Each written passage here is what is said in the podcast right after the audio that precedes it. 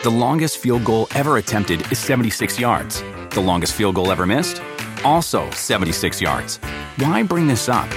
Because knowing your limits matters, both when you're kicking a field goal and when you gamble. Betting more than you're comfortable with is like trying a 70 yard field goal. It probably won't go well. So set a limit when you gamble and stick to it. Want more helpful tips like this? Go to keepitfunohio.com for games, quizzes, and lots of ways to keep your gambling from getting out of hand. They say plants like music. Yeah, no, like really, they, they respond to the vibrations of it, which means that this playlist you're listening to, the plants are too. You know what else plants like? Organic soil from Miracle-Gro. It's made with all the best stuff like wood fiber and compost. Plus, it's OMRI certified organic, which officially means it's made with superior ingredients. And when you give your plants the stuff that makes them happy, they won't judge you on your iffy playlist. Hear that, plants? So go ahead and give them Miracle-Gro.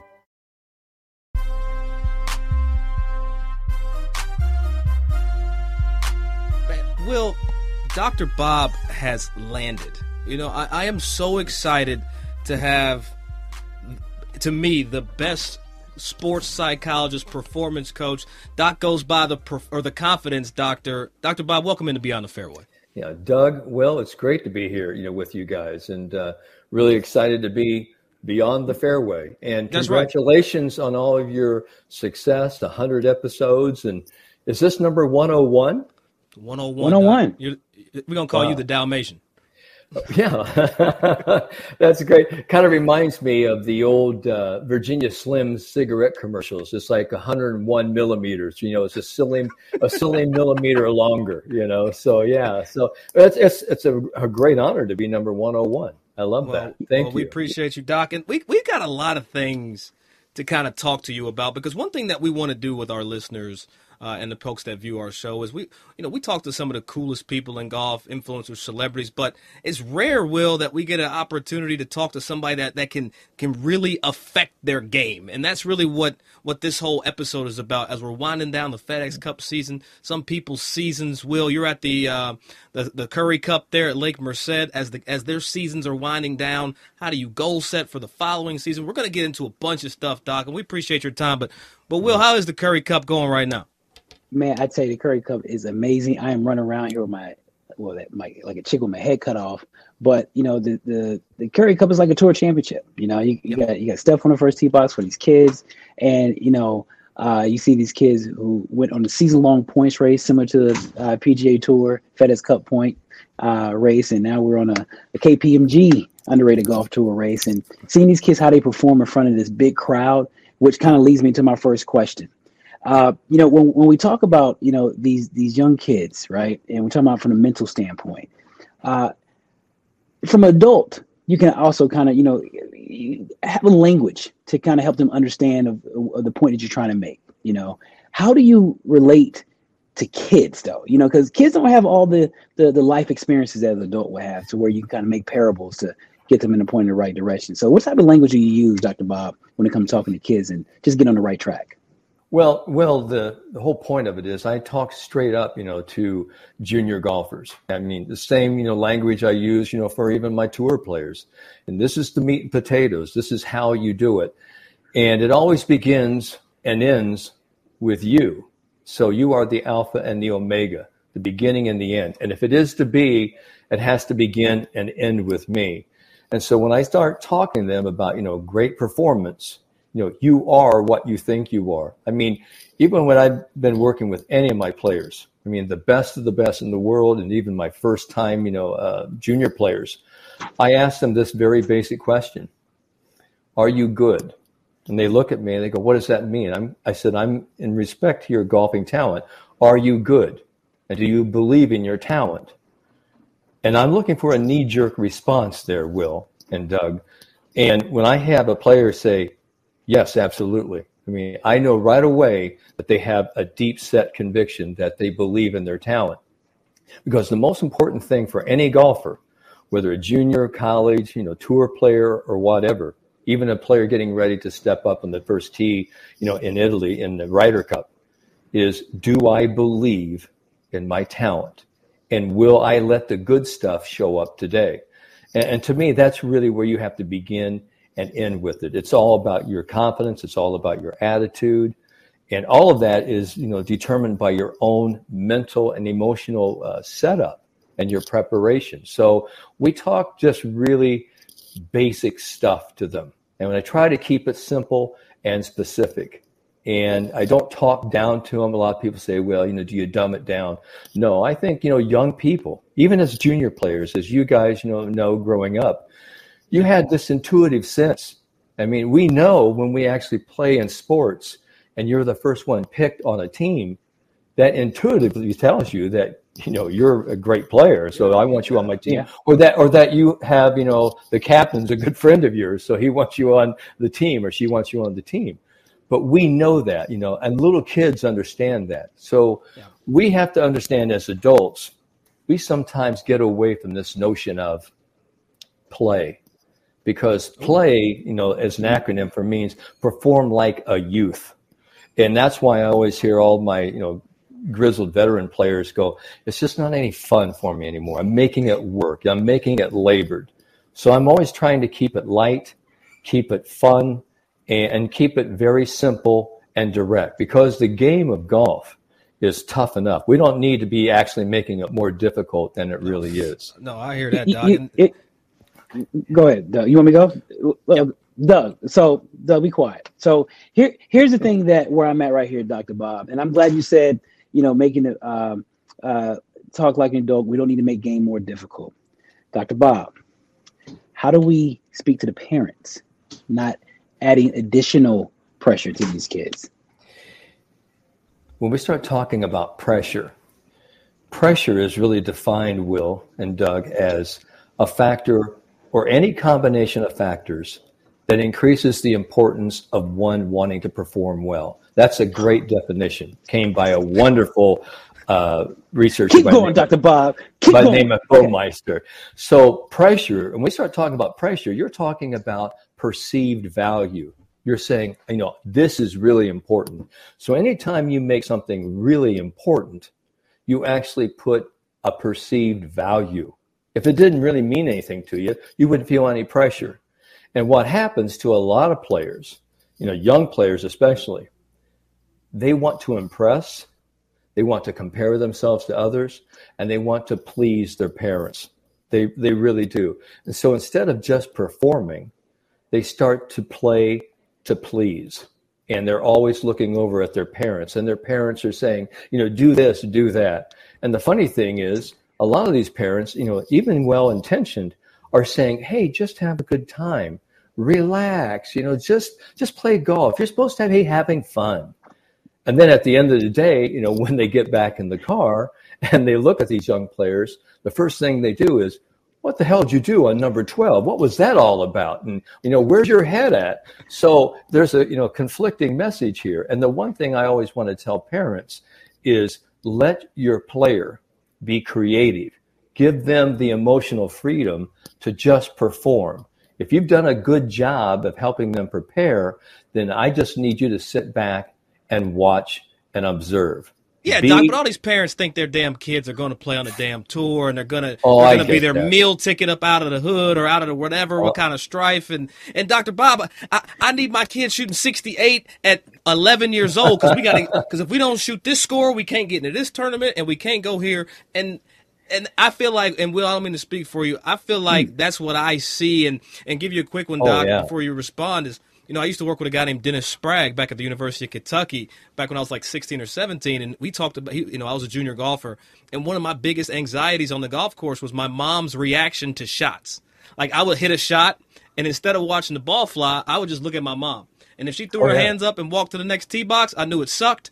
If she just didn't react, I knew it was okay. And if she gave me a golf clap, I knew it was awesome. So like the thing is, is like sometimes, or do you ever to, to dovetail off Will, just tell the parents to shut the hell up? I try to do it in a very diplomatic way, and the, and the, and the way and the way I do this is I always tell them, you know, this is a really tough game, and so I said, "Do you really want to help your son or your daughter?"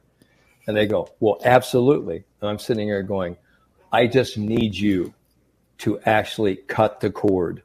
This is really mm-hmm. what I call doing a sports parentectomy, We need to remove the parent from, you know, the child performer. All right. So, and, and really, that's what I do. We sit down and have an agreement when I'm working with a junior player, elite junior player, or whoever it is, or with parents who are helicopter parents. I'm saying we need to come to a real agreement here. And I look at my player and I go, You are not playing for mom and dad. You're not playing for me. You're not playing for coach.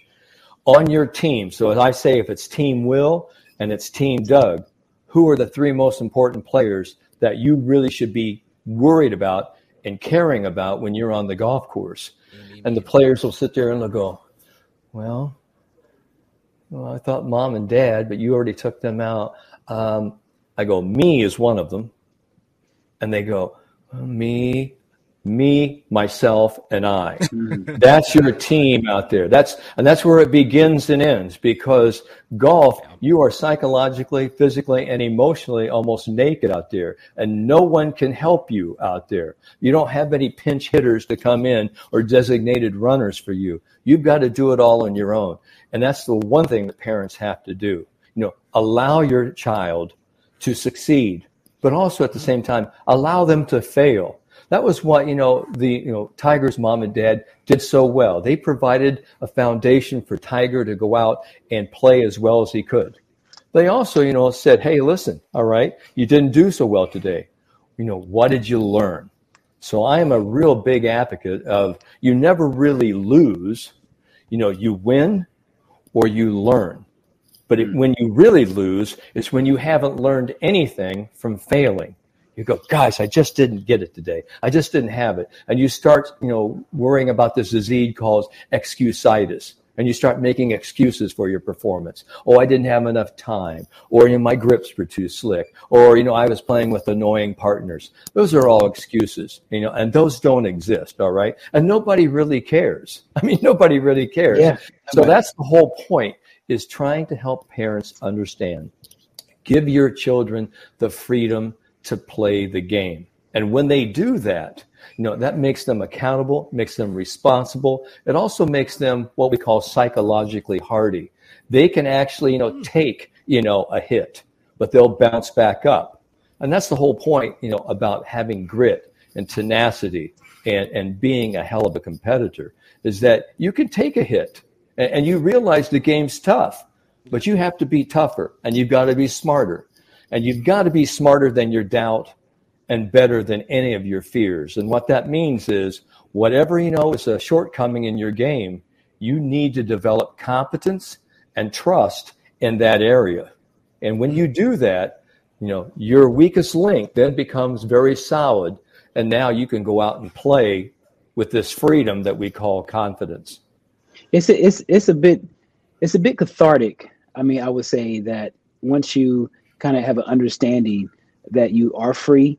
But you know, when you have some of the outside variables that are being added to the adding to the game, such as NIL. So uh, going back to what, what Doug just mentioned, when uh, you know adding pressure to getting college scholarship, playing the LPGA tour or PGA tour. You know, Absolutely. now do you do you find yourself that you know with this new NIL stuff is adding more pressure to these kids as well as parents? I think again, it's just another distraction because as a performer, you have to ask yourself, what is it that I do best? When do I play my best? That's when we are totally absorbed into executing and doing the thing that we want to do. When you start worrying about, you know, money, when you start worrying about cuts, when you start worrying about what other people think, you're actually just creating a foundation of doubt. And so for me, studying confidence over these many, many decades, you have to understand that confidence is sort of like this scale on one side, you know, you've got, you know, a lot of trust, a lot of confidence. You're playing really well and it's really easy. And, and everybody's kissing your buns, telling you how damn good you are. And you go, wow, I feel bulletproof. But the moment that you actually miss a couple of shots, you miss that short putt, this was pillow feathers. Whoop, you know, it, you know, now we've got bricks. We've got the doubt, worry, and the fear, and what will people say to me, and what will people think, and and I know as as as little kids, you know, we have you know great intentioned aunts and uncles and grandparents, and they say, "Wow, you're really good, Will. You know, are you going to go out and win today? you know, and you go out and you, you say, well, I hope so. And then when you come back in, they go, well, did you win? You know, and if you didn't, there's only two responses. Yes, I did. And no, thanks, Grandma, for right. asking me that. Right? Hey, so hey, but hey, Doug, there's no recourse. Hey Doug, hey, Doug, how many times have we played junior golf? And I mean, it was an eye-opening experience for me when I played junior golf and I, I see all the parents who are um, putting so much pressure on the kids. But when when I see the parents finally get a golf club in their hand and they can't hit it past their shadow, it's like, why are you putting so much pressure on me as as as a, as a kid? And that's when I realized like, there's no hope. There's no hope here. no, well, the thing, Will and Doug, that I see a lot is that I have a lot of wonderful parents. I mean, they love their kids uh, sometimes unconditionally and sometimes conditionally. And I always ask them, I said, um, you're, you're fairly, you know, quick, you know, to, to mention all the mistakes. And I asked them, do you play the game?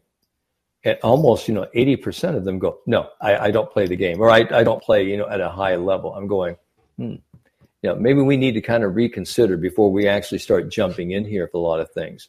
And then they'll look at me and they'll go, okay, then direct me. And that's where I'm just not coaching, you know, the student athlete or the young player. I'm also coaching the family, you know, the support unit here. And you paid double for that, right, Doc? Yeah, you know, I wish I did. Extra. Yeah, I, I wish I did. You know, but the point of it is, I love, you know, what I do and I love working, you know, with families. So now it does become a team. Whoever that person is, say it's Team Smith, now we become part of a unit. You know, myself, maybe the swing coach, you know, maybe, you know, a dietitian or whoever's on their team. And mom and dad are absolutely vital and their input is vital. And I said, you see your son or your daughter more than anyone else, and you know him or her better than anybody else. I said, but at the same time, we need, you know, be able to give them this emotional freedom. And I keep talking about this concept because emotional freedom means you are who you are. And the most important thing that we can have, and when we get on the golf course, is this right here to be comfortable in our own skin, to play the game that we want to play, and without the constraints or the judgments or the evaluations from the committee of them, whoever those people are. And those people could be other people, uh, credentialed, you know, onlookers. They could be coaches. They could be mom and dad, even great friends. Because one of the worst things, and I talk about this a lot. We were talking about junior golfers here. As a junior golfer, the first thing that people ask you when you come in, you will or Doug, they don't say, "Hey, did you guys stay emotionally stable in every shot out there? They don't ask that. The 1st we'll thing they ask, we'll you ask is, what'd you shoot? what'd you shoot? And, and the reason why they ask you what you shot has nothing to do with you personally, has everything to do about them because mm. they're comparing what they did. And that is the first lesson, you know, I teach all my kids. It isn't about them at all. And so, that's why you have to be able to disconnect from them so you can play your game on the golf course because the opponent is the golf course. It is the game. And if you beat the golf course, you'll probably you know do very well. Dietz and Watson's been making meats and cheeses the right way since forever. What's that mean? It means never cutting corners, ever. It means cooking, not processing. It means our Virginia brand ham that's cooked to perfection, then twice baked to layer the flavors. It takes more time, but you can taste the difference. We come to work every day to do it the right way, even if it's the hard way. Because if it's not right for us, it's not right for you. Dietz and Watson, it's a family thing since 1939. The longest field goal ever attempted is 76 yards. The longest field goal ever missed? Also 76 yards. Why bring this up? Because knowing your limits matters, both when you're kicking a field goal and when you gamble. Betting more than you're comfortable with is like trying a 70 yard field goal. It probably won't go well. So set a limit when you gamble and stick to it. Want more helpful tips like this? Go to keepitfunohio.com for games, quizzes, and lots of ways to keep your gambling from getting out of hand. Well, I'll let you take it because I'm gonna. I, we got to get. I got to get some actionable items for our listeners to take to yeah. the golf course. But go ahead, Will. Yeah, no, I, I was. I would. You know, for the parents out there, when when their you know child come off the golf course, what question? And you might say in a roundabout way, but I want to get a little more direct and specific. What question do you ask the kid to where it wouldn't come across as, you know, did you win or did you lose? Good question. I heard this, you know, a long time ago from one of my my great mentors, and it's almost like having a Big Mac sandwich. And this is what parents need to hear. It's the Big Mac theory. A Big Mac is like the bun on the top. You got the two all beef patty, special sauce, lettuce, cheese, pickles, onions, and the super sauce, and you got a bun on the bottom. And one in the middle. Don't forget the middle. Yeah, and one in the middle. Don't forget but the that bun, one. Yeah, they, don't forget that one. But the bun at the top is very optimistic, very positive. You look at them, you go, hey, I'm really proud of the effort you did today. I know it wasn't your best day, or it could have been a great day, but it's always something very optimistic, very supportive. So they don't put up, you know, the defense shield, okay? Then we start getting into the meat and say, and this I give them maybe 30 minutes to have a little bit of decompression time. You don't want to That's actually key. hit them. That is a super Yes. key. That- That's That is absolutely so key. You, you know, we always say about a 30, 30 minute, let them come to you. Uh, or maybe you might ask them in a very non confrontational way. Say, you know, what'd you think about today? You know, how did, how did it, you know, how did you feel about it? And if they lock down, they say, you know, I saw a couple of things out there that were really good, but there were, you know, a couple of concerns I had. And whenever you're ready to talk about them, I, I'd really like to kind of chat about it with you. Then they'll be more open to say, hey, you know, here's what it is. Then you can kind of give them a couple of different suggestions, you know, or then say, what were you thinking about that shot in number 12? I just kind of want to know your decision making because that is one of the key elements I mean, and it just helped, you know, Viktor Hovland, you know, win the BMW championship.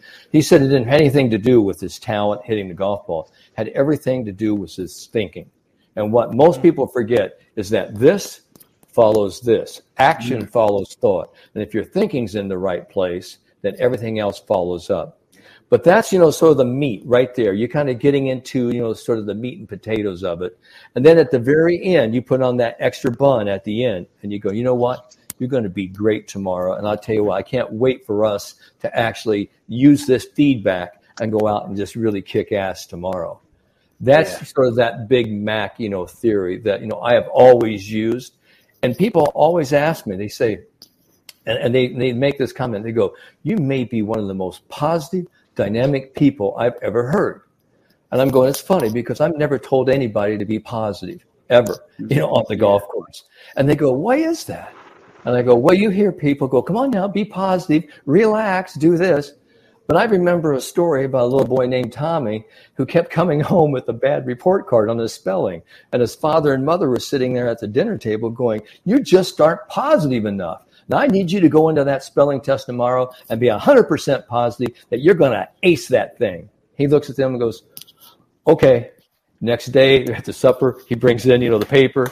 Dad takes a look at the paper. He looks at it he goes, damn. He goes, you missed six out of 10. Tommy, I thought I told you to be positive. He goes, what happened? And Tommy looks at him and goes, Dad, I was 100% positive I was going to flunk that sucker.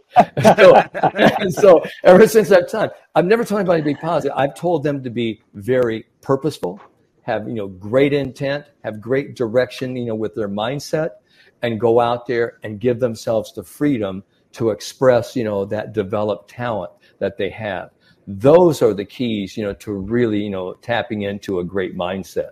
Well, you talk about keys, and, and you brought him up there, Dr. Bob. So let's go ahead and get into this because what Viktor Hovland did at the BMW Championship, arguably, arguably one of the, the best performances of the season, um, with how he was able to navigate the the terrain at the North Course at Olympia Field. So, but but what I want to talk to you about, Dr. Bob, is is there's this moment in in a round, a good round of golf, and we've all played it where we start to realize that we're doing something special. We're doing something a little bit above board. Okay, you go back to Viktor Hovland's 61. He makes the turn. If, I, if I'm correct, he turned at two under par, and then mm-hmm. all of a sudden, back nine 28, and he blitzes the field there. So my a couple questions here, and I want to start. Let's talk about the zone because when we look at the pressure that Viktor was under, he came in, I want to say, six shots out of the lead. You know, there were some people that did pick him to win. I wasn't one of them. Thought Scotty had that in the bag. but how the zone? It's like this elusive thing. It's kind of like you know. I'm not going to make the comment I want to make, but it's kind of like this mythological spot, right? So, um, how do you how do you access it? and then how do you access it when you need it, or or is it just a a state of being for a day or a week or a, a period of time? What is the zone? Tell me. The zone is not a magical mystery tour. Every one of us, every day, get into the zone. I mean, several times a day.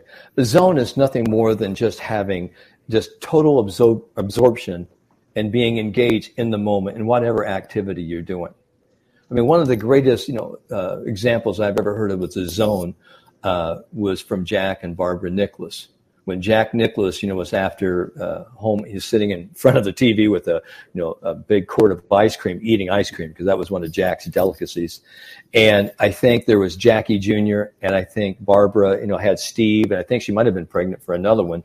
And you know, she was in the kitchen getting, you know, supper ready, and she was yelling for Jack to come because the water was boiling over. And here was Jack in front of the TV, and he was just immersed, just eating that ice cream, and and Barbara was going, Jack Jack. And finally she goes, Jack. And he finally looks up. He goes, what? You know, are you, are you, you, you need something? She goes, I've been yelling at you for the last two minutes.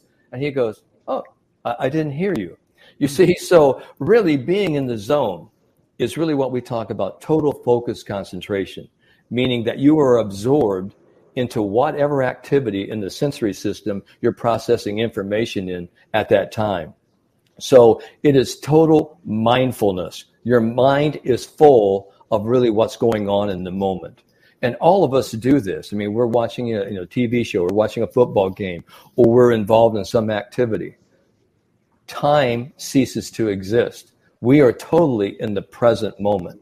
And that's really what being engaged in the moment is all about. And that's why so you Will, hear, so Will's in the zone when I'm trying to talk to him and he's just not responding and not paying attention. That, he's just in the zone. No, that could be selective attention, Will. He's oh, he's just trying, just he's to, just tuning I'm, he's just tuning you out. He's just tuning okay, you out. That's what it is. But see, that's that's a great, you know, uh, mental skill as well to be able to attenuate or gate out or disconnect from all of the distractions all right and that's really you know where when you you hear people who have sort of rabbit ears and they hear everything they're totally their attention isn't focused on this yeah. one thing.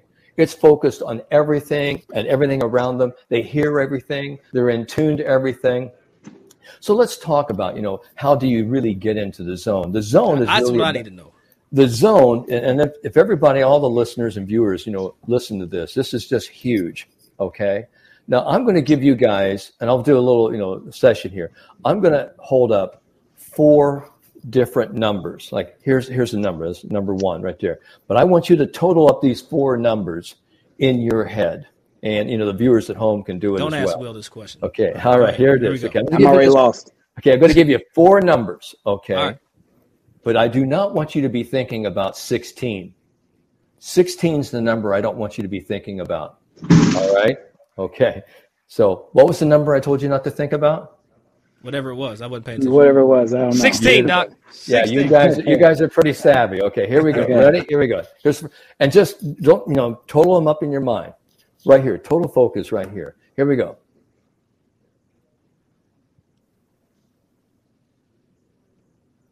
What was the total? Ten. Did you get that, Will? Here we go. Uh, yeah. Here we go. Here we go. Here we go. Right, one, more, yeah, one more time. Here we go. All right.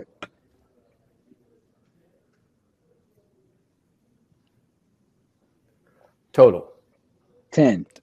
Beautiful. You know, you got it just right. That's really what, you know, great focus is about.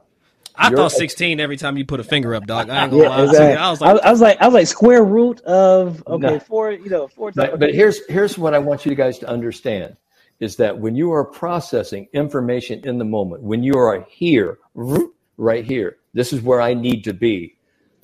Your mind is totally focused on execution, focusing on execution. I'm into this moment right now. You're not, you know, thinking about what if, what could be. You're saying, this is what I need to do right now. And that's why Nike, you know, those three words in their slogan, just do it when you're doing something, you are engaged in that moment. And that's the whole point. When you're actually, you know, in involved in the process, you are right here. And even if you listen to Viktor in his interviews, and this is what I love to listen to winners talk about their interviews, they, they asked him, Where were you at? I mean, you're in this zone. He goes, Well, I really don't know if I was zone, but I was just really totally one after one after one until I done. In fact, I didn't realize until I looked at the leaderboard really what I was doing until I, I saw I might have a chance. And when you're talking about that, Doug, you're talking about when someone makes you aware yes. of your awareness, right? And so what happens when you do that? When someone says, wow, you're playing really good, Will, Doug, keep it going. okay. That's the You're sitting there going, damn, I am playing pretty good. You know, and what happens, you start looking at the scorecard and you start totaling up and then you start projecting, well, if I can make a couple more birdies, I could shoot my own personal record or, or, or shoot my A or whatever it is. What you need to do right then is realize one thing. You need to stop all of that, the counting, the totaling, projecting. And I always have a rubber band here. This is, you know, and, and Doug being one of my students, you worked using the rubber band, snapping the rubber band, snapping it hard and telling hurt yourself. me, Doc. God. Yeah, just, just snapping it, just snapping, snapping yourself back and go, hold on. If I'm playing really good right now, that's confirmation of one thing. I'm working.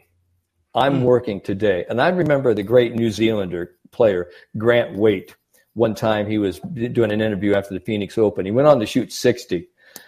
And they asked him, they said, Was this what probably one of your best putting days? He goes, No, not really. He goes, But I got the six, seven under, and I started getting into waters that were deep. And all of us who've actually swum in a, a lake or ocean when you start, you know, swimming and it's, you know, it feels nice and warm, all of a sudden the water starts feeling cold. Yeah, it does. Ooh, well, it's a little bit deeper. It's a little bit darker here. What, what do most people do? They go, oh, maybe I need to go back. you don't go back. You just keep swimming. You just keep doing the same thing you've been doing. And, and that's how we actually get through that comfort zone. And so Grant said this, and I thought it was great because he said it in that great New Zealand accent of his. He says, "Some days, today's your day," and I love, and I always love the hearing of that interview. He goes, he goes, I got to a point where I didn't feel any trepidation, any doubt. He goes, today's my day. And I think that's really what happens when we have this peak performance experience, getting to the zone, or we have a great flow state. We just say, hey, let's continue doing what we're doing and just maintain the flow. Let's go. Let's, you know, instead of sitting here going, oh, I, oh, I hope I can hold on to it, put it down, keep moving forward. And that's the whole point about one after one after one until Will or Doug is done. Because one is the most important number in golf. And if you can stay focused on playing each shot, one shot, one shot, one shot at a time, that sounds so damn gold. cliche. I just want to play one shot, Will. Just hit the shot after the shot. But, Go ahead. But, but, here's here's the point. I really want to you know say this. People say, yeah, these all these cliches. The point is, the Jack Nicklauses, the Annika Sorenstams, the Tiger Woods, the Arnold Palmers, the greatest of the greats understand is that the cliches are the golden ticket to success because everyone else talks about winning majors or doing this and each one of them said the same thing. I play my game. I beat the golf course. I play one shot at a time. And they've actually, you know, put down the pedestal, they put down the trophy, and they do the one thing as a golfer, as a performer that you're supposed to be doing. And that is to play your game the way you see it and to beat the golf course. And if you do that, if you just do that, I mean, one after one after one. That is a mental discipline because this whole great journey that we're on, it does begin with a single step. And you can eat an elephant, but you have to eat it one bite at a time. We hear these cliches all the time. So this is kind of really what you need to have. Absolutely. I, I, I can't I can't agree with you more. Um, my golf my golf coach used to say all the time, uh, James Black, God, God rest his soul, rest in peace. Uh, used to always say, you know, um, physical education, one of the most important parts of education. The athletic body has to find the right mind. And when you have that one one shot at a time, you're definitely uh, in alignment. Uh, but you know, I want to kind of move forward when it comes to uh, you, Dr. Bob. Uh-huh. So w- when we talk about like, you know, and I, I, think this is another entry point to the game, uh, another entry point to uh, being part of the game of golf. How'd you get your start as as a mental guru, mental golf coach? oh yes, that's a loaded question, Will. Okay. All right. Well, well, uh, four here's, minute for okay. Uh, well, here, here's here, here's here's the point. Here's the point. When I was, uh, you know, in high school, I, I didn't start picking up the game until I was about 14. But you have to understand, when I was a senior in high school, I was four foot 10, 86 pounds. I could crush the ball about 185, 190 mm. off the tee. Uh, and so I sort of, you know, I was a great little athlete. I had great eye hand coordination. I had, you know, used to call me Winters the wedge, and I could get it up and down. Didn't hit it very far. Uh, I had a great short game, but they said save that for the for the green. I mean, I could actually hit it very short, and I was always 40, 50 yards behind everyone. So I had to rely on thinking, you know, thinking in my way around the course. I had to rely on my mental toughness. Uh, sometimes, you know, people said I play with like a chip on my shoulder. It wasn't so much that, is that I knew I, I, could play this game. And so as, you know, time went on and I grew a little bit and I played at every level and I just started, you know, to really understand how important, you know, the mind game was. And I remember going to talking to Dr. Gary Wiren back in, I think, 1980, 1981, who was director of learning and research. Wonderful man. He said, I don't really know where, you know, this is going to go. He goes, but you're into visualization. I, I got started in sports vision, sports medicine. I had all my different degrees in physical education and psychology. And then I, uh, entered, you know, the University of Virginia with, you know, Dr. Bob Rotella and Dr. Linda Bunker, who were just, you know, giants, you know, of, in motor learning and sports psychology. And then I, you know, hooked up with, you know, David Leadbetter about 25 years ago. And over the last 40, 50 years, I mean, it's just been this accumulation of knowledge and helping start, you know, the Nike golf schools across America and being a coach at the University of Virginia. Uh, it's all been about one thing. And you are what you think you are. It isn't just the law of attraction, you know, thinking good stuff. It's the law of creation. And when you have the law of attraction, you, you think this, but you actually do purpose, purposeful things to get you to where you want to go. That's when you have real power now. And so every day of my life, well, since I was about 20 years old, it's been dedicated to understanding what confidence is all about. Because confidence, mm. most people think it's just the belief confidence is like a fighter. You got, you know, I believe I can do this. But why people love confidence is this right hand cross, the knockout punch. It says, I'm not afraid. I'm fearless. You know, let's go. I'm not afraid to fail. I'm not afraid to screw up. And that's why people love the feeling of confidence. But for many people, it's a very transitory, temporary state. And what I'm trying to do is make it very stable, very enduring, and make people a, a tenacious, confident athlete. What what what type of advice would you give uh, individuals who are trying to be that that motivational speaker, that that uh, sports psychologist? Because they can't call you all the time. They can't call Bob Rotella. I mean, is there is there is there yeah. certain books that you advise them to read? Is you, you know, what, and I'm and I'm really speaking to some of the golf coaches out there, high school and college. You know, what what what type of you know books would you advise them to read, or what type of material to to kind of help them in their knowledge in the space? One of the greatest books that I read uh, early in my training uh, was The Magic of Thinking Big mm. uh, by David Schwartz. Also, another by Claude Bristol was The Magic of Believing.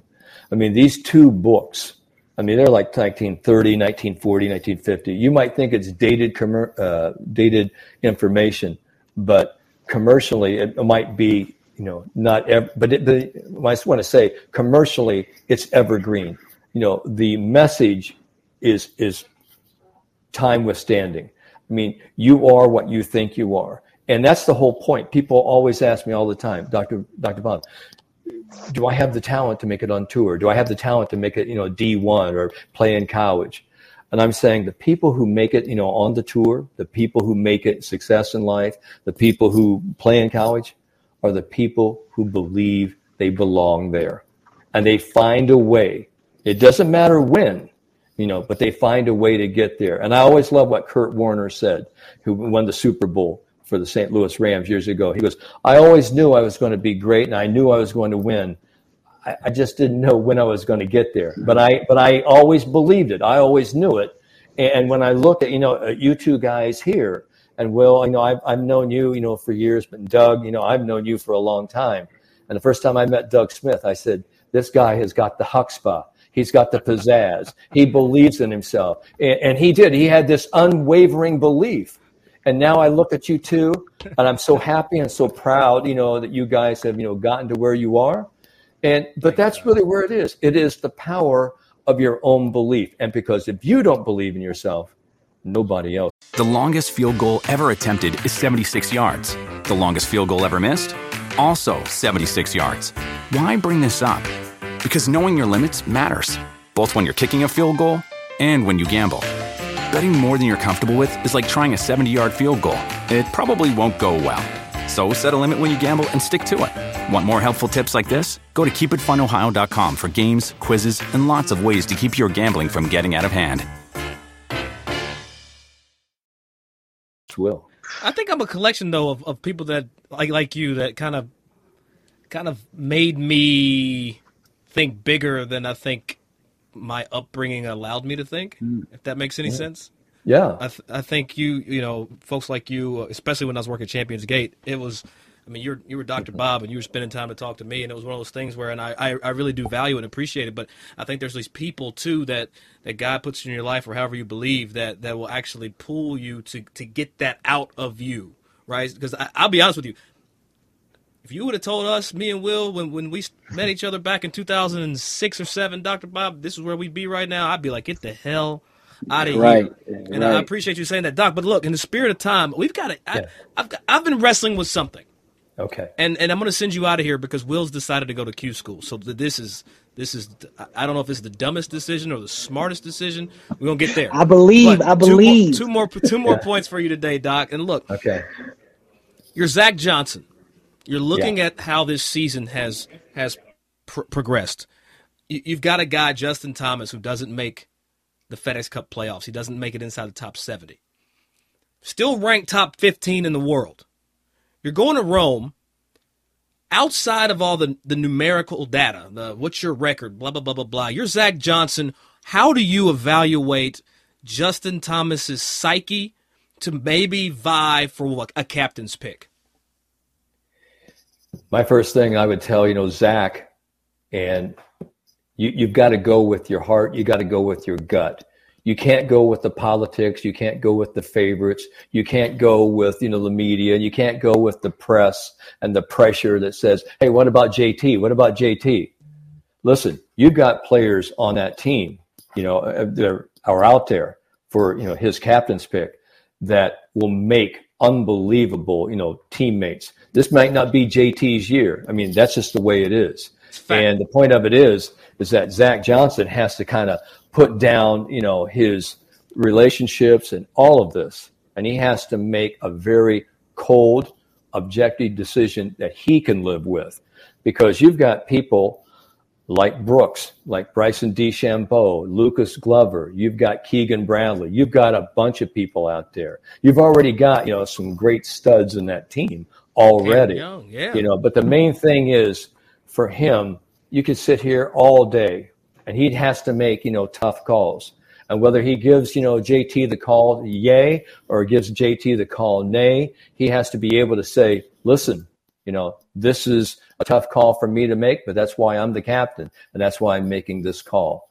So for him, he's got to actually you know do it his way, and hopefully he'll make you know the prudent decision, and it'll be based on his heart and his gut but you know, to be pressured just because somebody has a reputation or they have some type of ranking, where are they at right now? Because when you see, you know, Lucas Glover, who's really, you know, hot, or you have somebody like Bryson DeChambeau, who has, you know, the experience, who is a powerhouse, and against the Europeans, you have to ask yourself, you know, in the final analysis, what do we want to do? We want to come together as a team. And this is my feeling here, Doug and Will, is that if I am the, you know, the captain of this team, I'm not concerned about making friends and having, you know, a, a family, you know, marshmallow roast, kumbaya. All right. I want to go over there and I want to win the Ryder Cup. And I'll tell you what, and this is another thing that most people don't understand. I'm kind of old school, but I think old school is cool school. Okay? I, I agree. Go ahead, let is out. Listen, you don't have to be friends to be great teammates. You know, mm. when you've got people who respect each other as professionals, all right, you know, hey, I want to play with this guy. Okay. I don't really like him all that much, but by God, you know, when we put on the red, white, and blue, we now are under this cloak. We're playing for America. And so I want, you know, somebody, if I'm going to war with somebody, hey, listen, we may have differences, but that's that's the opposition. Okay. And I'm not trying to equate this to war or what everything. But the point of it is, I mean, I love it. I, I want I want, you know, teammates that, you know, I mean, that when when they go down, I can trust them. I believe in them, you know, and I know that if I'm not there, they're going to be there and they're going to be there for me. And that as a, as a captain, that is the ultimate responsibility for a Zach Johnson or any coach. And, you know, over the years, you take a look at the captains like Hal Sutton and Tom Watson and all, you know, and Zinger and everybody who's been a captain, all right? And, you know, Fury, all these people, they had to make tough decisions. Yep. And whether they win, whether they lose, hey, they did the very best they could. So my hats off to you know to Captain Zach. I know he'll do a great job, and he's got you know some great you know assistants, some great people around him. But in the end, in the final analysis, you've got to let go of the politics. You got to let go of the press, and you've got to get some people on that team that will be great players because that's what the Ryder Cup's about. It's playing the game that sums up Doug and our relationship. Don't really like each other too much, but we understand the ultimate goal. And and and think about it. I, I don't know if JT is going to pull uh, what Doug Smith did in his early years. Had a great relationship with the captain, just to get on the team. So we don't know how that's going to work. Uh, but either way, you, Will, jerk. oh no, but Will's going to Q school, Doctor Bob. So he actually might need. I don't know. Tell you what, Will, any, anything I can are, help you with, anything I, will, I, I will, throw my hat in the ring for you, Will. I, I would be honored, you know, to help. Doc, as trained as you are, I don't think you have enough to help him. Listen, let, me say, Doc, right here. I say, I say this. I, am saying this because the thing about it is, I, and I know this is probably this is probably not the smartest thing for me to say. By me not practicing as much and putting so much pressure on myself, I have I have been scoring very well. Now, granted, I have, you know what? I'm gonna go and moonwalk out of this. All right, Dr. Bob, I appreciate. No, no, no, no. Hold, hold. Here's here's here's the one thing I can tell you right now, is that everyone starts thinking, oh, I've got Q school. I've really got to get serious about this. Oh, I've got you know a big tournament coming. Up. I got to get really serious about this. Angels fly high because they take themselves lightly.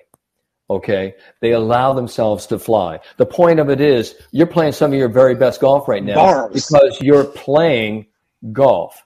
You're playing golf. Mm. You're not playing, oh, I have to play like a professional. I have to play well to make it through Q school. That's, that's a different animal. That's a distraction. So you can just keep playing loose, free, and lightly and just keep Play. playing the game you know, you'll be just fine. Exactly. AKA no practice. I'm just going to show up and see y'all. but look, real quick, Dr. Bob, before we get you out of here, I want to say sure. thank you because if there's any lesson, all the jokes and conversation and mentor moments, if there's anything I've ever learned from you, you said something to me that echoed through decades. You said, any player, every player is going to hit a bad shot. Only the good players will recover. So if you hit a bad shot, you should be excited because that's the only time you get to prove how good you are. Now, I, I doubt you remember even telling me that because it was in a conversation full of things, but I will say hitting bad shots and like running to them because you told, like learning that if you want to really show someone you're good, every good player is going to hit a good shot. Every every player is going to hit a bad shot, but the good ones recover. You should be excited to hit the next shot because that's where you show your talent that was just enough cocky advice and enough like almost humility in the advice at the same time that I have never forgot and to this day I still skip to shots where I've hit it like the worst first tee participant, underrated tour participant in the world. and, and and by that that works because he hit a lot of bad shots. It's it's funny because people always talk about your thoughts and possibility thinking. I've never told anybody to to think pos- positive, but I've always been about possibility thinking. And I remember Herb Elliott, who was the great you know, middle distance mile runner, you know, from Australia years ago, back in the late 50s, 60s. He said this about confidence and about arrogance. He goes, in order to actually set a world record and to think that you can run a mile faster than anyone else in the world, it takes an unbelievable amount of arrogance to really even think you could do that. Mm. But at the same time, you have to have the absolute humility to go out and then just do it. And I think, you know, that right there, the ego, the arrogance, the, the confidence to say, I can do this, matched up with the preparedness, with, you know, the acknowledgement that I'm going to do the work and that I'm ready to go out. Because when you know that you have the skills, will you allow yourself at that moment of truth to focus on execution and let all the good stuff come out? Mm. And the and the greatest fear that most athletes, the great athletes, the great golfers that I work with, the greatest fear that they have is not the fear of failure. It's the fear of inaccessibility, meaning I'm not able to access and tap into the talent that I know that I have. And if I can actually do that, you know, because up until this point in time, I have been underachieving. I'm I'm over motivated. I'm working hard as hell, but I'm not getting the results I want. So if I can help an athlete access that talent and allow them to free it up and trust and develop, you know, that deep seated confidence that everything's going to be okay. Because I just told, you know, a young player the other day, you know, a young college player, they go, I'm missing putts. I'm missing putts. And it really screwed me up. I'm going, hey, great putters miss putts. And I always remember Seve Ballesteros at the Masters. He four putted from six feet on number 16. And he goes into the press room and he goes, Well, the first putt, uh, I miss. The second putt, I miss. The third putt, I miss. The fourth putt, go in the hole. Mm-hmm. And people were laughing. He goes, Why were you laughing? I tried on every one. And so that's the whole point. Great putters miss shots, but they also rebound. And that's what makes them great. They have the grit to hang in there and hit the next shot and keep moving forward one after one until Will and Doug are done. Oh, that's what that's what it's all about. Dr. Bob, thank you so much coming in here, going beyond the fairway with Will Lowery and myself. Dr. Bob, what are you working on? How do the people get a hold of you? How do you get on your calendar? Let them know. Well, I'll tell you what, they can reach me at theconfidencedoctor.com. You know, they can reach me directly that way or drbobwinters.com. I'm also with David Leadbetter at the David Leadbetter Golf Academy here at Reunion, Florida. Or they can actually just reach me at, you know, this number. And I'm going to give you my number so you can actually reach me directly. It's 407 340 7785. And I do take calls and I, I love to work with motivated students. Doesn't care how old, how young, how much talent you have, you know, and I'll tell you what, I just love, you know, to work with all golfers. Dr. Right, Dr. Bob is like Mike Jones. I didn't know Dr. Bob was the Mike Jones of this of the golf space. He giving out his number uh, on the podcast, Will. But hey, Dr. Hey. Dr. Bob, you know I love you, man. You're one of my favorite voices, personalities, minds in the game. Thank you so much for jumping in here. Golf Channel, NBC Sports. Listen, follow, subscribe. Dr. Bob, that's my sports psychologist. So if you want to, well, come into the studio, he can help you do that too. But Dr. Bob, we'll talk to you, brother. Hey, listen, I want to tell you one last thing. I want you guys both to know this. This is sort of my you know end line, my tagline. The moment you change your mind, you change your game. Thanks, guys. Appreciate it. Mm. Appreciate that, Dr. Bob. Bars. Okay. Thank you so much, Dr. B.